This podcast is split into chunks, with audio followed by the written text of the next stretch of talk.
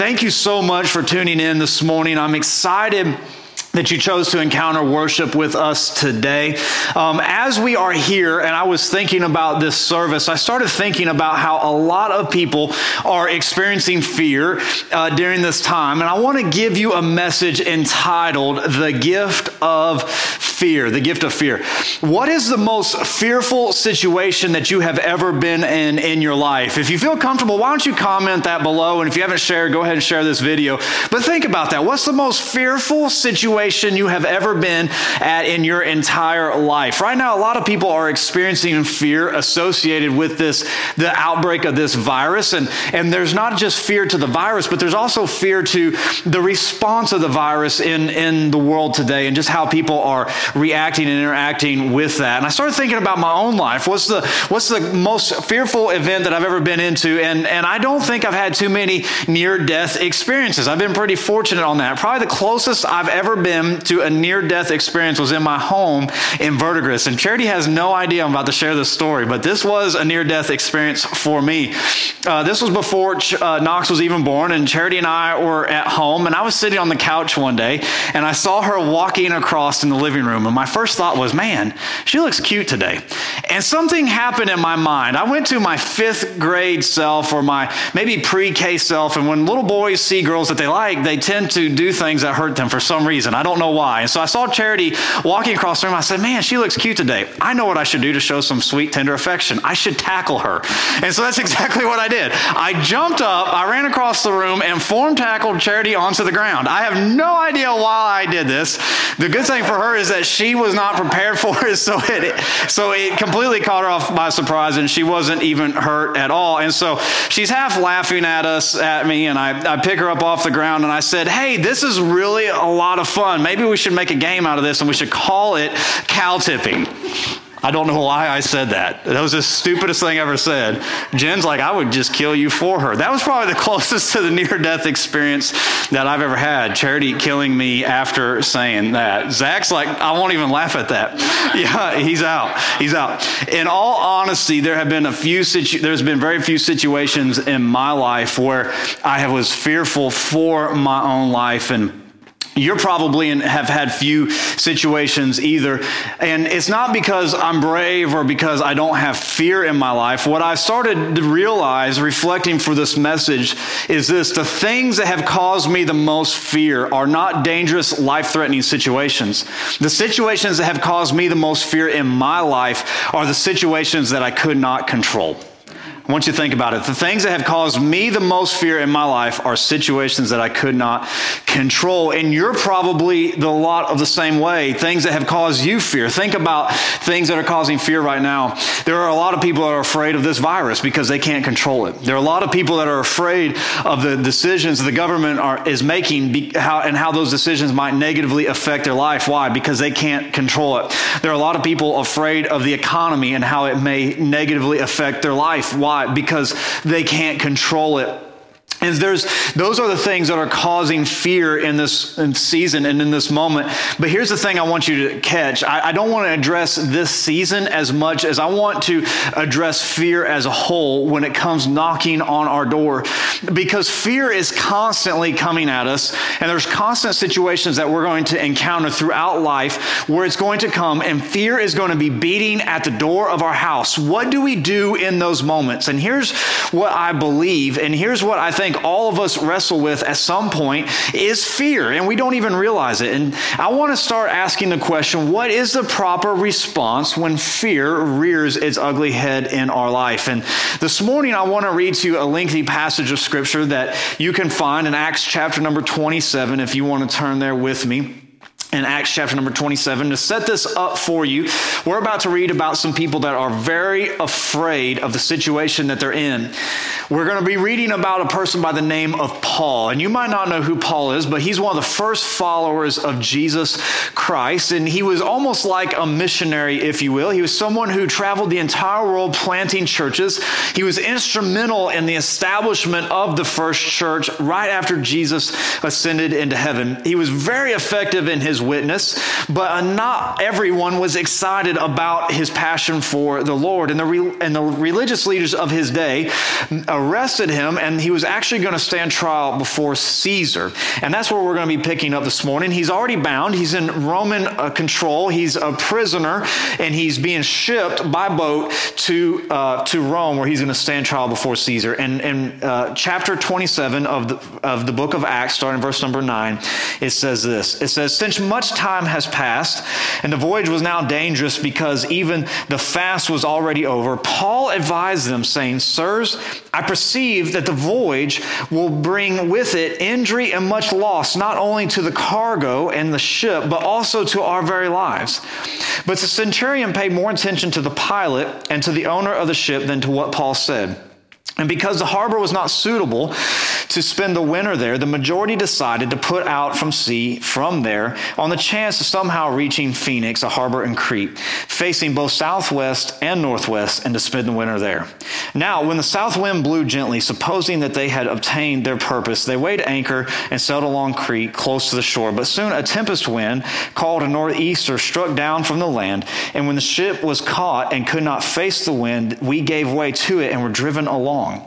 Running under the lee of a small island called Cauda, we managed with difficulty to secure the ship's boat. After hoisting it up, they used supports and undergirded the ship. Then, fearing that we would run aground in Syrtis, they lowered the gear, and thus we were driven along. Since we were violently storm tossed, they began the next day to jettison the cargo. And on the third day, they threw the ship's tackle overboard with their bare hands. When neither sun nor stars appeared for many days, no small tempest lay upon us, all hope of our being saved was at last abandoned. Since they had been without food for a long time, Paul stood up and said to them, Brothers, men, you should have listened to me and have not set sail for Crete and incurred this injury and loss. Yet now I urge you to take heart, for there will be no loss of life among you, but only the ship. For this very night there stood before me an angel of God to whom I belong and to whom I worship. And he said, Do not be afraid, Paul. You must stand before Caesar. And behold, God has granted you all those who sail with you. So take heart, men, for I have faith in God that it will be exactly as I have been told, but we must run aground on some island. When the 14th night had come, as we were being driven across the Adriatic Sea, about midnight the sailors suspected that they were nearing land. So they took a sounding and found 20 fathoms. A little further, they took a sounding again and found 14 fathoms. And fearing that they might run upon the rocks, they let down four anchors from the stern and prayed for day to come. And as the sailors were seeking to escape the ship, they had lowered the ship's boat into the sea under the pretense of laying out more anchors from the bow. Paul said to the centurion and the soldiers, Unless these men stay in the ship, you cannot be saved. Then the soldiers cut away the the ropes from the ship's boat and let it go. As the day was about to dawn, Paul urged them to take some food, saying, Today is the 14th day, and you have continued in suspense without food, having taken nothing. Therefore, I urge you to take some food, for it will give you strength. For not a hair is to perish from the head of any of you. And when he had said these things, he took the bread and he gave thanks to God in the presence of all. He broke it and began to eat. And then they were all encouraged and ate some food themselves. We were in all 276 persons in the ship. And when they had eaten enough, they lightened the ship, throwing out the wheat into the sea. Now, when it was day, they did not recognize the land, but they noticed a bay with a beach on which they had planned, if possible, to run the ship ashore. So they cast off the anchors and led them into the sea, at the same time loosening the ropes that tied the rudders. Then, hoisting the foresail to the wind, they made for the beach. But striking a reef, they ran the vessel aground. The bow was stuck and remained immovable, and the stern was being beaten and broken by the surf. The soldiers planned to kill the prisoners, lest any of them should swim away and escape. But the centurion, wishing to save Paul, kept them from carrying out their plan. He ordered that they should swim aboard uh, upon over, those who could swim to jump overboard first and take for the land, and the rest on planks or pieces of the ship. And so it was that all were brought safely to land. Now, this is obviously a large and long passage of scripture, but there's one thing that's obvious right from the get go is that this is a very fearful situation. Could you imagine being in a ship driven along by the wind in a storm for two weeks? They said they didn't see the sun for two weeks. Even with all of our modern day advances of technology, being in a storm on the sea is a scary thing. Now, imagine it in Paul's day where they're in basically a wooden boat that is about what? One quarter of the size of our modern day ships. Fear had to be rampant. And why not? Why not? Because they were about to die and to drown. And there's something, though, that I want you to see about fear that I think is evident out of this passage if we really start to dive into the, into the nuances of this passage. And it's this not all fear is a bad thing. I want you to think about that for a second. Not all fear is a bad thing. Now, when I was growing up in church, fear was almost always talked about as a negative thing, especially in church. I heard on more than one occasion the scripture quoted, perfect love cast out all fear. And it was taught that if you're a Christian, you should never have any fear of any kind in your life at all. And I understand the heart behind that. I understand why that's taught, but I'm not completely sure that's 100% true. And here's what I want you to understand this morning. There is healthy fear and then there is unhealthy fear. There's healthy fear and then there's unhealthy fear. Healthy fear can be a gift, and unhealthy fear can be a liability. The scripture makes it clear that healthy fear can be a gift. Proverbs 27, starting verse number 12, it says this It says, The prudent sees danger and hides himself, but the simple go on and suffer for it. So a wise man sees danger and he has enough fear to know I should not put myself in that dangerous situation and he removes himself from it. A foolish man sees danger, he sees and has this fear, but he just goes on. He doesn't respect the things that he should.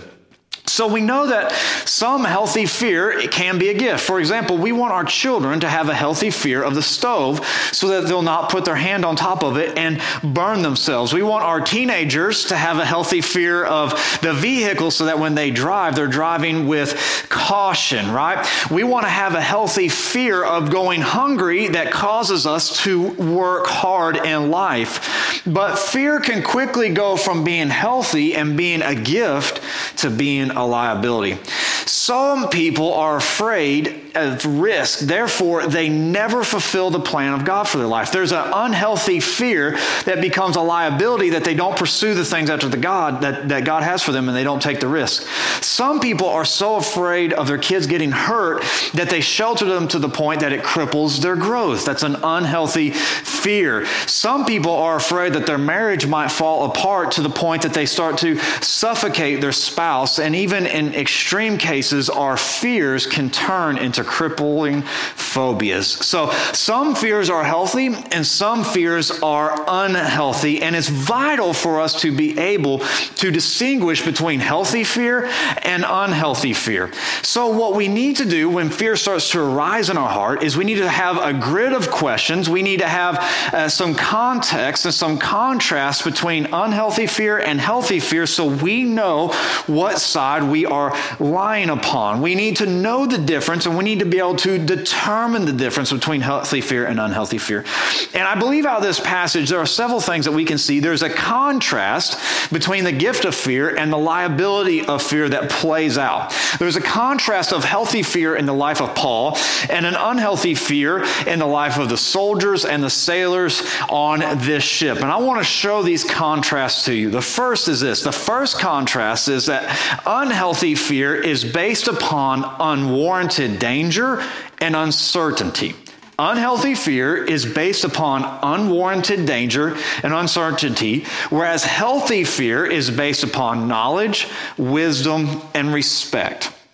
Healthy fear is based upon knowledge, wisdom, and respect. At the beginning of our passage, Paul has a healthy fear of taking this voyage. He goes to the captain, he goes to the pilot, and he says, Look, He says, I don't think it's a good idea for us to go. If we go, we're going to lose the cargo, we're going to lose the ship, and it's going to be endangered even to our lives. He has a, he has a healthy fear of this trip enough that he's the wise man, like the, the proverb says, that he knows that he sees a danger and he needs to avoid it. There was this healthy fear. Apparently, the Holy Spirit had revealed to him that this was not going to be a good trip. On the other hand, the sailors had an unhealthy fear time and time again in this passage. The sailors had an unhealthy fear for some reason of staying in this port. They didn't want to stay in that port. Then we see later on the sailors had an unhealthy fear that they, uh, to the point that they stopped eating and they even wanted to get into a rowboat in the middle of the storm and they wanted to try to row out of there. And so you can see this contrast very quickly in Paul's life to the sailors. And the first contrast that you need to start looking at when fear starts to creep into your heart is you need to ask yourself, what is the basis of this fear. Paul's fear was based upon the knowledge from the Holy Spirit and wisdom of what they should do, which gave him a respect for the raging sea that it could sink the ship. This was healthy and this allowed him to make a wise decision. The sailors, by contrast, thought it was less dangerous to get into a rowboat in the raging storm than to stay in the uncertainty of the ship, which was obviously a foolish decision. Knowledge, wisdom, and respect will help you make wise decisions when faced with fear. For example, knowledge, wisdom, respect keep me from sticking a fork in an outlet. Why? Because I know it's going to electrocute me. This leads us to the second contrast that I want you to see this morning. The second contrast is this unhealthy fear leads to panic and reaction. Unhealthy fear leads to panic and reaction. Healthy fear leads us to responding, trusting, and walking in confidence. Healthy fear leads us to uh, responding, trusting, and walking in confidence. When you look at the contrast here in the decision making ability between Paul and the sailors, it is night and day.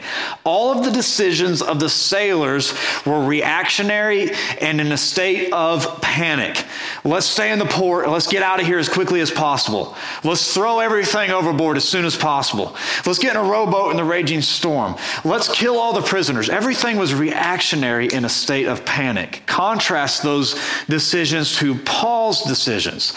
All the decisions that Paul made led him to a state where he was responding, trusting, and taking confidence in the Lord. He says we should stay calm and we should stay in this port. We should not leave. We should trust God and we should eat a little food, right? We shouldn't do anything stupid like getting in a rowboat in the middle of a raging storm. In all of his dialogue, Paul was not reacting to the situation he was responding to the situations. And those responses brought trust and confidence in the Lord to everyone around him. What's the difference between reacting and responding? Reacting is always seeing a situation and starting to act based upon our emotions. I want you to think about that for a moment. When you're reacting, you're seeing a situation and you're following the first emotion that comes into your mind, into your heart. A lot of times, we as parents will react to our children. They will make a mistake that brings irritation or frustration into our life, and we react in emotion to our kids. And in those moments, a lot of times we will say things or do things that we later have to apologize for or that we regret. The facts are that a lot of us react to worry our fears are disguising themselves as worry in our mind, and our minds are racing over and over again, allowing us just to think about the worst possible scenario. Why? Because our emotions are reacting to the situation. On the other hand, responding to a situation means that I step back from that situation the best I can. I assess that situation with knowledge, and then I say, based upon the knowledge, what would be a wise decision to make? Sometimes that process takes five seconds because that's all the longer you have. Sometimes you have to move very quickly, you need to respond quickly, but sometimes that can take a period of time where we can step back and we can take a season and say, okay, we're facing this situation, it's causing fear. What knowledge do I need to gain so I can respond to this versus reacting to this? Responding removes the emotion from the situation. The reality is that panic and reaction almost always comes in situations that we cannot control. I talked about that a moment ago. When we cannot control situations, emotions well up and we panic and we react. Whereas responding, trusting, and taking confidence in the Lord allows us to make wise decisions in order to hedge our bets against situations that we cannot control. It's not about living in fear, it's not about playing it safe, it's about being wise so we can hedge some bets so that even though we can't control the situation, situation, we can make sure that ourselves and our family and those around us are safe. So, a fearful situation that's leading you into panic and reacting mode needs to be reevaluated. The third contrast in this grid that I want you to see is this is that unhealthy fear leads you to a place of hopelessness. Unhealthy fear always leads you to a place of hopelessness, whereas healthy fear leads you to a place where you take heart in the Lord. The Bible says that the sailors came to a point where they gave up all hope of being saved. Why? Because unhealthy fear always leads you to that place. Unhealthy fear always leads you to a place of hopelessness and despair. When we get into a situation of hopelessness and despair, we always make poor decisions, and often those poor decisions are life altering decisions. I want you to think about it. Too many marriages have ended in fear fed by hopelessness. Too many dreams have gone to the wayside in fearful despair. And unfortunately, too many people have even taken their own lives in a fearful hopelessness and despair that life will never get better. Hopelessness is a dark hole that no one should ever investigate. Paul, on contrast, had to have some fear in his life, but he took heart in the Lord. The Bible says that Paul knew that he was secure because an angel had visited him. And notice what the Bible says. The, what the angel said to him is, Do not be afraid, Paul. So obviously, Paul had some fear in his heart. How could he not? He was in a raging storm in the middle of the sea in a glorified rowboat. I mean, we wouldn't want to do that today. Paul wouldn't want to do that either. And he was obviously had some fear, but the angel encouraged him and said, Don't, don't lose heart because you're going to make it to Rome. And in that moment, Paul put his trust, his hope, his confidence in the Lord. In other words, he took heart in the Lord.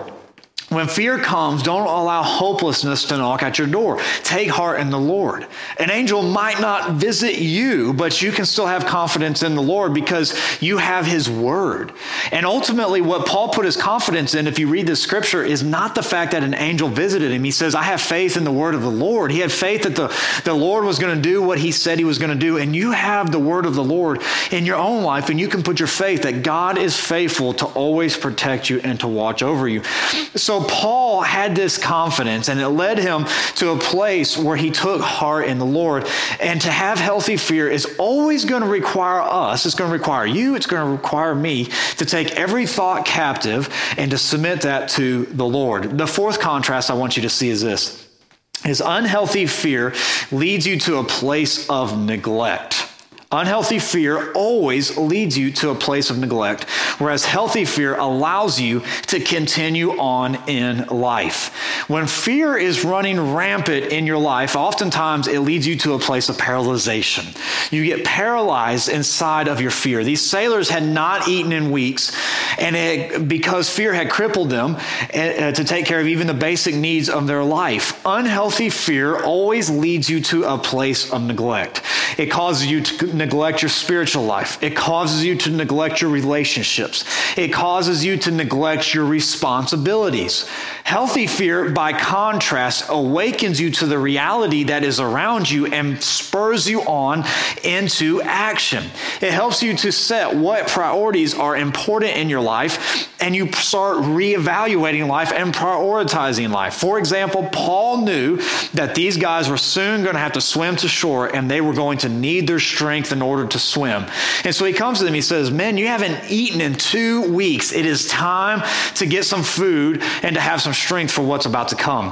Healthy fear always brings a point in your life where you get the right priorities and you run to God and you get things in order. When the wind of life starts to come and starts to knock on your door and starts to sink your boat, you realize that your family is priority. It realizes that your relationship with God is priority.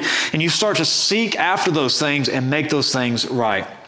Let me give you an example. There was a season in my life a long time ago where I had this job that was going to require me to work on Sunday mornings for a while. I knew it wasn't permanent, but I knew there was going to be a month or two that I was going to miss Sunday morning church. And it caused some healthy fear, if you will, in my life. I was concerned that my spiritual life was going to fall by the wayside. I, I could still go to church on Sunday night and Wednesdays, but something about the idea of not being able to be there on Sunday morning for a few months caused me some concern. So I set in my heart and I zoned into God and said, say, God, during this season, however long it is, I'm going to make you priority. I'm going to be closer to you than I ever have been. And in my devotion life, because I was so determined and so focused in that season to be close to God, was closer than I'd ever been my entire life. And, and it wasn't a paralyzing fear, it was a fear that spurred me into action. The fifth and final uh, contrast that I want you to see out of this passage is this unhealthy fear makes you concerned only about yourself. Unhealthy fear always puts yourself number one, whereas healthy fear helps you to look out for your neighbor. Healthy fear always causes you to be concerned for those around you. It never ceases to amaze me that when crisis comes, how it makes people fearful and primal right? We see that right now in our own culture over something so silly as toilet paper, how people hoard that and they start seeing something and they, they buy way more than they ever would. Why? Because they're concerned about themselves instead of just trusting that God will be their provision and their provider. provider. And this is the response of unhealthy fear. It always causes you to look out for number one. And we see this in this passage. When the ship ran aground, the soldiers wanted to kill every single prisoner. Why? Because Roman law said if a prisoner escaped, the soldier could be executed. And so they were more concerned for their own life than for the life of these other people. By contrast, Paul's fear was healthy and he wanted to watch over everyone and he was concerned about everyone's well being. Healthy fear always brings compassion and concern for your neighbor and will cause you to look out for other people and to take responsibility for other people's well beings. I want to wrap this up with a few thoughts. Why do I want you to have a healthy fear? Why do I want you to notice the difference? Because there are countless situations in your life where fear is going to come and it's going to bring a response out of your life. What is that response going to be? Is it going to be an unhealthy fear or is it going to be healthy fears? Our lives should be built upon the rock of Jesus Christ, and we shouldn't be foolish when it comes to danger. We, we shouldn't run into danger like the proverb said. We should have a healthy fear, but we should never allow fear to come into our life where it cripples us. We never should allow fear to come into our life where it is unhealthy. And in this season, it's a good opportunity for us to practice healthy fear. So, what's our response? What should we do in this season when fear comes into your life, when worry comes in, when the urge to react comes in? Filter your fear through this grid and say, is this a healthy fear or is this an unhealthy fear? Is this fear based upon unwarranted danger and uncertainty, or is this fear based upon wisdom, knowledge, and respect? Is my house on fire? That's a good fear. I should, I should respond in this moment. Are my kids associating with unhealthy relationships? That's a good fear. I should respond in this moment. But if you're 30 years old and you're looking at the stock market every day saying, I'm never going to be able to retire because the economy's in a, in a, in a low right now, that's not the time to be afraid. Why? Because there's a long season. It's time for us to respond. If you look out and you say, man, I don't know what's going to happen with our finances over the next few weeks and months with everything, now's not the time to panic. We should just, we should respond in a wise manner to the situation that is around us. We need to present our fear to the Lord. We need to come to Him in prayer. We need to trust His word and we need to know that He holds us. Don't allow your fear to bring you to an ungodly perspective. I want to close with this thought. Why do I want you to filter your fear? Because I want you to properly manage your, your fear so that you can be led to safety. Paul managed his fear in a healthy way, and God used him to save himself and everyone on this boat. They all got to safety. Everyone survived the storm on the sea after the chaos of the storm of two weeks. Why? Because Paul was able to lead that ship the right direction because he had healthy fear and he knew how to respond. And right now, you can lead your family, you can lead your neighbors, you can lead your coworkers you can lead your community by how you respond to this fear. So take heart in the Lord. This morning, I want to pray over you, and then our worship team is going to sing one more song for you, and that's how we're going to close our service today. But I want to encourage you this in this season, don't react. Respond. Respond in a healthy manner. Respond in a way that honors God. Let's pray this morning. Lord, we just come before you right now. And Lord, there are so many people, Lord, that are reacting, Lord, in this season of fear. But God, we know that we can trust in you. Lord, we thank you that there's a difference between healthy fear and unhealthy fear. We thank you, God, that we can lean on you. We can come to you in our times. And Lord, you can still our hearts. Lord, there might be people this morning that are watching and listening, Lord, they don't have a relationship with you. God, the reason why Paul was able to respond in a healthy manner was because that he had a relationship with you. He knew that you were his Lord and his Savior. And Lord, if there are people right now that are feeling their heart drawn to you, Lord, I pray that you would call them in. Lord, as they surrender their life to you, Lord, as they come to you and they give you everything that they have, Lord, they give you their heart and their soul and their mind and surrender, God, to your Lordship. I pray, God, that your presence and your peace would just flood into their life. And Lord, that they would know that you're with them. Lord, those of us that call you our Lord and Savior, God, I pray during this season, Lord, you teach us to trust. You teach us to put our faith and our hope in you. Lord, that you teach us to be still and know that you are always with us. In Jesus' name, amen.